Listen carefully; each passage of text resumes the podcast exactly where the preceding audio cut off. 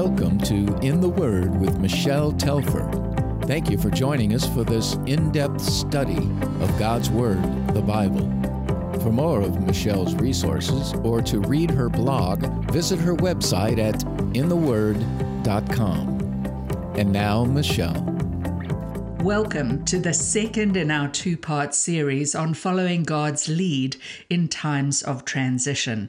Let's pray. Father God, thank you for drawing us together as you have, and I pray that I would not get in the way of what you plan to say, but that you would speak and that our hearts would hear what you have to say. Lord, we thank you. Let this be to the glory of Christ's name alone. Amen. Last week, as we considered Elijah's life, we realized that when the brook he was depending on dried up, he was not guided by his changing circumstances, but rather by the word of the Lord that came to him. And today, as we continue to reflect on how God leads his people, we realize the importance not only of hearing God's word in the midst of life's challenges, but also of acting on it. If you ask me, it's one thing to be listening for the word of the Lord, and it's quite another thing to obediently go wherever He sends you. So, as we explore that more today, I want us to look this time at two different people in the New Testament and how, during their own unique times of transition, God led them in similar ways to the way in which He had led Elijah. The first is the Apostle Paul, and we pick up his story when he was staying in the city of Ephesus. Ephesus was a major seaport in Asia through which the massive import export trade with Rome flowed. And if you think about it, Ephesus was the perfect place for Paul to preach the gospel, for those who heard his message would ultimately spread the good news about Jesus along the trading routes that they traveled. The city of Ephesus was renowned for its culture and a large amphitheater that could seat 25,000 people. It also had a huge temple to the goddess Artemis that attracted thousands of visitors each year, and many in the city made their living from the worship of that false god. Initially, Paul had faced severe opposition to his message about Jesus from those in the Jewish synagogue at Ephesus. Undeterred, however, he continued to preach the good news about Christ in a different venue for the next three years, and Paul's ministry flourished. Those who followed witchcraft turned away from the magic arts. People were set free from demonic oppression, and the sick were miraculously healed. Many were coming to faith in that city. It was in the midst of this very successful season of ministry that Paul later tells us he received news that the church in Jerusalem was suffering. And hearing of their difficult circumstances, Paul determined to do something to help them. Acts 19:21 reveals that Paul wished to take up an offering for them, and so he decided to go to Jerusalem, passing through Macedonia and Achaia to collect donations for the Jewish believers. He also told his friends that he knew God had called him to visit Rome afterwards as well. I understand that it does sound as if Paul may have reached that decision of his own accord, but in the original language of this text, we're told that Paul purposed or decided in the Spirit to go to Jerusalem. In other words, one might say that upon hearing of the Jewish Christ followers' circumstances in Jerusalem, the word of the Lord came to Paul, and it was the Holy Spirit who led him to take up a love offering for the struggling believers there. However, because of the work in Ephesus, Paul tarried, and Acts 19:22 tells us that Paul sent two of his helpers, Timothy and Erastus, to Macedonia while he stayed in the province of Asia a little longer. As Paul continued preaching, so many people turned to Christ in Ephesus that demand began to fall for the images of Artemis among the tourists, which had a drastic effect on the livelihood of the many silversmiths in that city. Fearing for their future as the sale of their idols slowed, the silversmiths eventually rioted, and gathering in the city's large amphitheatre, they cried out for Paul to be put to death for his teaching about Christ. If you know the story, the disciples and the city officials, after some considerable struggle, eventually managed to prevent Paul from going into the amphitheater to speak to the crowd. You see, he was not afraid, but rather he saw it as a wonderful opportunity to share the gospel with an even larger group of people. But eventually, the city clerk was able to calm the situation down by reminding the rioters that their unruly behavior might bring the wrath of Rome down on their city, which, up to that point at least, had managed to remain free of Rome's domination.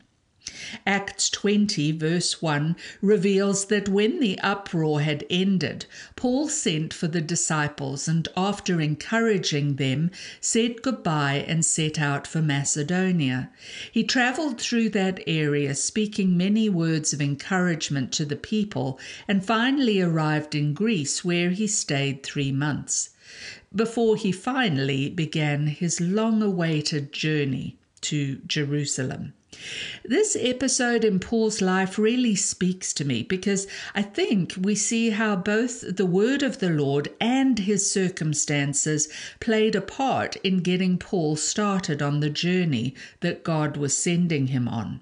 The writer of Acts then goes on to map out their voyage to Jerusalem in verse 16 of chapter 20, disclosing that Paul had decided to sail past Ephesus to avoid spending time in the province of Asia, for he was in a hurry to reach Jerusalem, if possible, by the day of Pentecost. From Miletus, Paul sent to Ephesus for the elders of the church, and when they arrived, he asked them to remember the way that he had lived among them, how, despite much opposition, he had faithfully taught them, publicly and from house to house, and how he had consistently declared to both Jews and Greeks that they must turn to God in repentance and have faith in our Lord Jesus. In verse 22, he concluded telling them, And now, compelled by the Spirit, I am going to Jerusalem, not knowing what will happen to me there. I only know that in every city the Holy Spirit warns me that prison and hardships are facing me. However, I consider my life worth nothing to me. My only aim is to finish the race and complete the task the Lord Jesus has given me, the task of testifying to the good news of God's grace. Scholars believe that Paul chose to avoid returning to Ephesus because of how painful it had been to leave them, and he did not want to open those wounds again. They had been his community for so long. He knew and loved so many of them, and the emotion they all felt was so evident because after spending time with only the church elders in Miletus, we are told in verse 36 that when Paul had finished speaking, he knelt down with all of them and prayed. They all wept as they embraced him and kissed him. What grieved them most was his statement that they would never see his face again. Then they accompanied him to the ship. How hard it must have been for all of them to part. You know, last week I mentioned that I had recently moved to a different state. It was not an easy decision at all, and as I struggled with what I was to do, this was one of the passages of Scripture that God used to speak to me. Though I'm no Paul, I realized that there were similarities between us, and God helped me to see that though Paul had a successful ministry in Ephesus, though he could have marveled at how God was working through him there, he was still willing to follow the prompting of the Holy Spirit, despite the fact that he was not sure of what awaited him on the journey. He loved the people of Ephesus, and yet their friendship the sense of community he had in that city was not enough to dissuade Paul from obeying the Lord's command. Like Elijah, all those years before, his only goal was to do the will of God. The Lord encouraged me that it might be hard to leave all that He was doing in the place that I used to live. It might be hard to leave friends behind, but that cannot be what I focus on. For as the word of the Lord began to prompt me towards my own migration, I was to obey in the knowledge that though Paul's journey was not easy for him, Though some tried to dissuade him from seeing it to completion, God used Paul far more in the extension of his kingdom after he left Ephesus than ever he had before.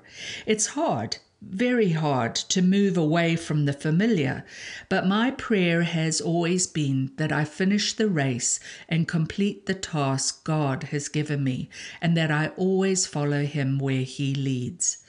I do want to emphasize, though, as I did in our last time together, that following God's lead doesn't necessarily mean He's going to take you across the country or the world.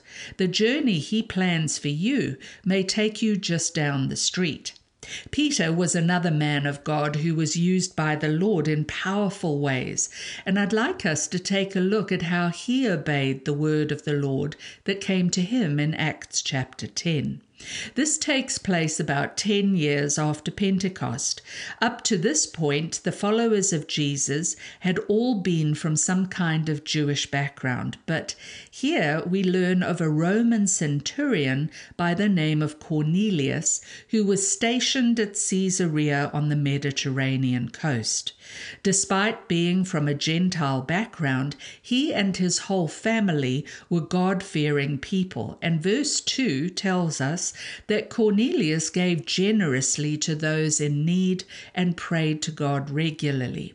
If you read on, an angel of the Lord appeared to Cornelius, saying that God had noticed his actions and that he was to send to the city of Joppa, about 30 miles away, for a man named Peter who would be at the house of Simon the tanner. The angel then told Cornelius that Peter would tell them what he must do. I want you to notice that despite being a devout man who had heard about the living God and who prayed, Cornelius apparently was not saved. And that's a truth we all have to understand that no matter how good a person is, we all still fall far short of God's standard for holiness.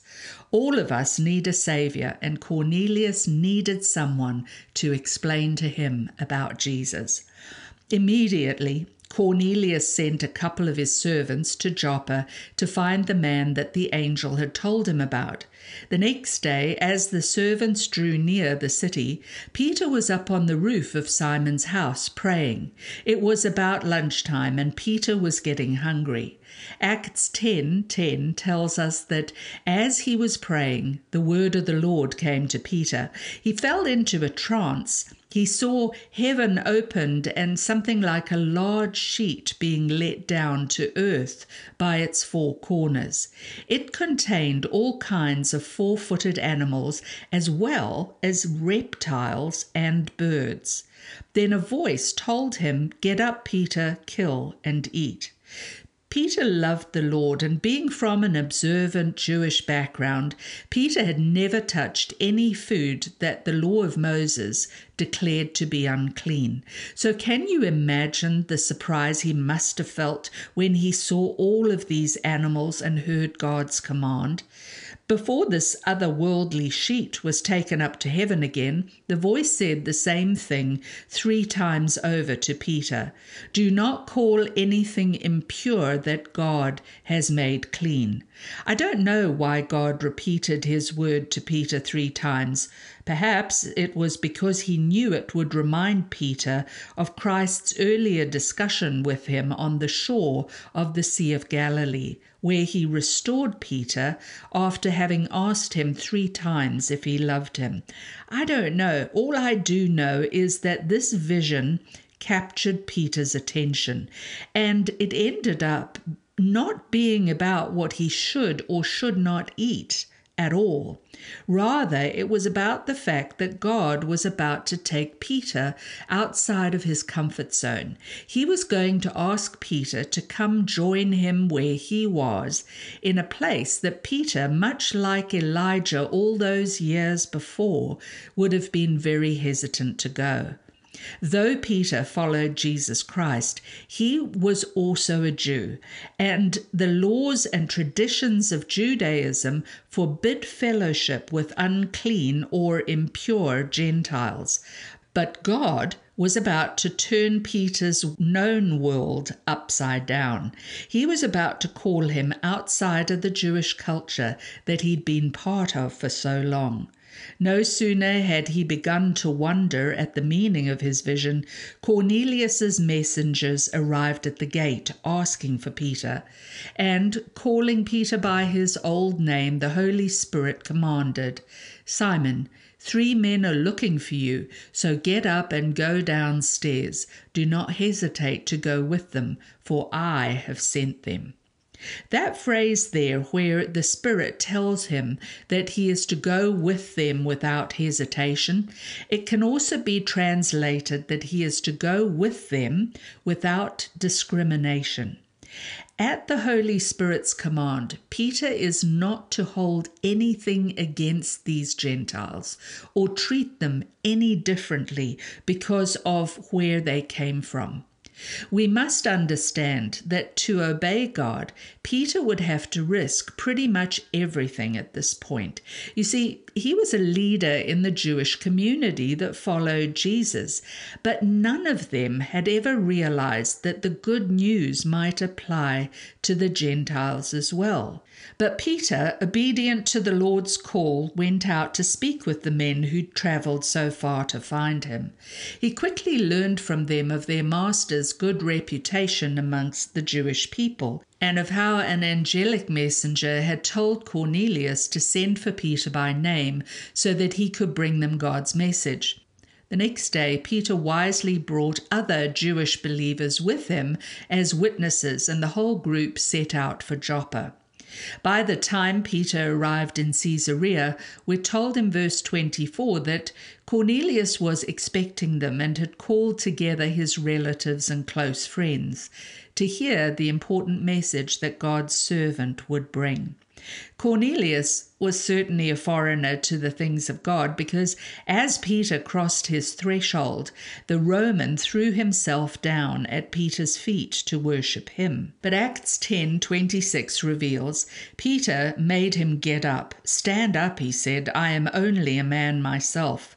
While talking with him, Peter went inside and found a large gathering of people. He said to them, You're all well aware that it is against our law for a Jew to associate with or visit a Gentile, but God has shown me that I should not call anyone impure or unclean. So when I was sent for, I came without raising any objection. May I ask why you sent me? Peter was willing to put aside years of prejudice to follow where Christ led. Don't forget, this wasn't just any Gentile, it was one who worked for the hated Roman oppressors. And do you see that Peter still wasn't even sure why he was there? Previously, Jesus had declared that the gospel was to be taken to the ends of the earth, but apparently Peter had not yet realized that this was it, that this was part of Christ's great commission to include non Jews in salvation. Jesus had gone ahead of him, and the Holy Spirit was already at work in this Roman soldier's life. And for his part, Peter was willing to risk everything to join Christ where he was, outside of the camp of his own culture and his own people. Peter had obeyed God without objection, and he had gone to the house of someone considered to be his enemy because God had told him to. Cornelius explained that as he was fasting and praying several days earlier, a man in bright clothing stood before him and said that God had heard his prayers. He was told to send for Peter, who, according to the angel, was to speak to him. Cornelius concluded, Now we are all here in the presence of God to listen to everything the Lord has commanded you to tell us. And finally, Peter understood. God does not show favoritism. God is willing to accept those from other nations without discrimination. And so Peter began to share the good news about Jesus Christ with Cornelius and his friends, even though they were Gentiles. He told them of Christ's life, his death, burial, and resurrection, and of how Peter had not only been a witness to it all, but that he had been commanded to preach. And in verse 42, to testify that Jesus is the one whom God appointed as judge of the living and the dead. Peter went on to declare to them that everyone who believes in Christ receives forgiveness of sins through his name. And with that, those Gentiles present immediately believed in their hearts that Jesus not only could forgive and save them, but that he would. And in verse 44, while Peter was still speaking these words, the Holy Spirit very evidently came on all who heard the message. The Gentiles, you see, began speaking in tongues and praising God, and all who came with Peter realized that it was because of the power of the Holy Spirit upon them. Then Peter said, Surely no one can stand in the way of their being baptized with water. They have received the Holy Spirit just as we have. So he ordered that they be baptized in the name of Jesus Christ. Then they asked Peter to stay with them for a few days the Gentiles had finally come in, and God had used Peter to cast the net. We are all part of God's family today because the word of the Lord came to Peter, and he obeyed that day, and despite the risk to himself, followed God to the house of his enemy. To successfully follow God in times of transition, we need to listen for His voice and obey His commands, even if that means going outside of everything we hold dear or that is familiar. Obedience to God's call must be our priority, and if we suffer the reproach of our fellow men for standing with the Lord, then so be it. You know, people tried to dissuade Paul from his journey, and many others criticized Peter for his. But God used these obedient men nonetheless, and Jesus will use us too in new ways if we're willing to take the risk. Perhaps God is calling you to a Cornelius in your own life. My advice to you is don't see them as your enemy, but rather as your mission field. Be willing to answer God's call and step across a different threshold for Christ. Following God's lead is not always easy. There will be a cost involved, but if you're willing, why not join me in prayer as we conclude? Lord God, thank you for being a God who speaks. Thank you for not only sending your word to us, but also for giving us the strength to do what you call us to. Help us to be willing to follow your lead and to go outside of our comfort zones. Help us to be willing to risk for the sake of your kingdom. And Lord, help us to be focused on your will rather than our own being done. God, I pray that you would use us for the extension of your kingdom, whether that takes us to an unknown future or to the house of our enemy. It is in Jesus' precious name we pray. Amen.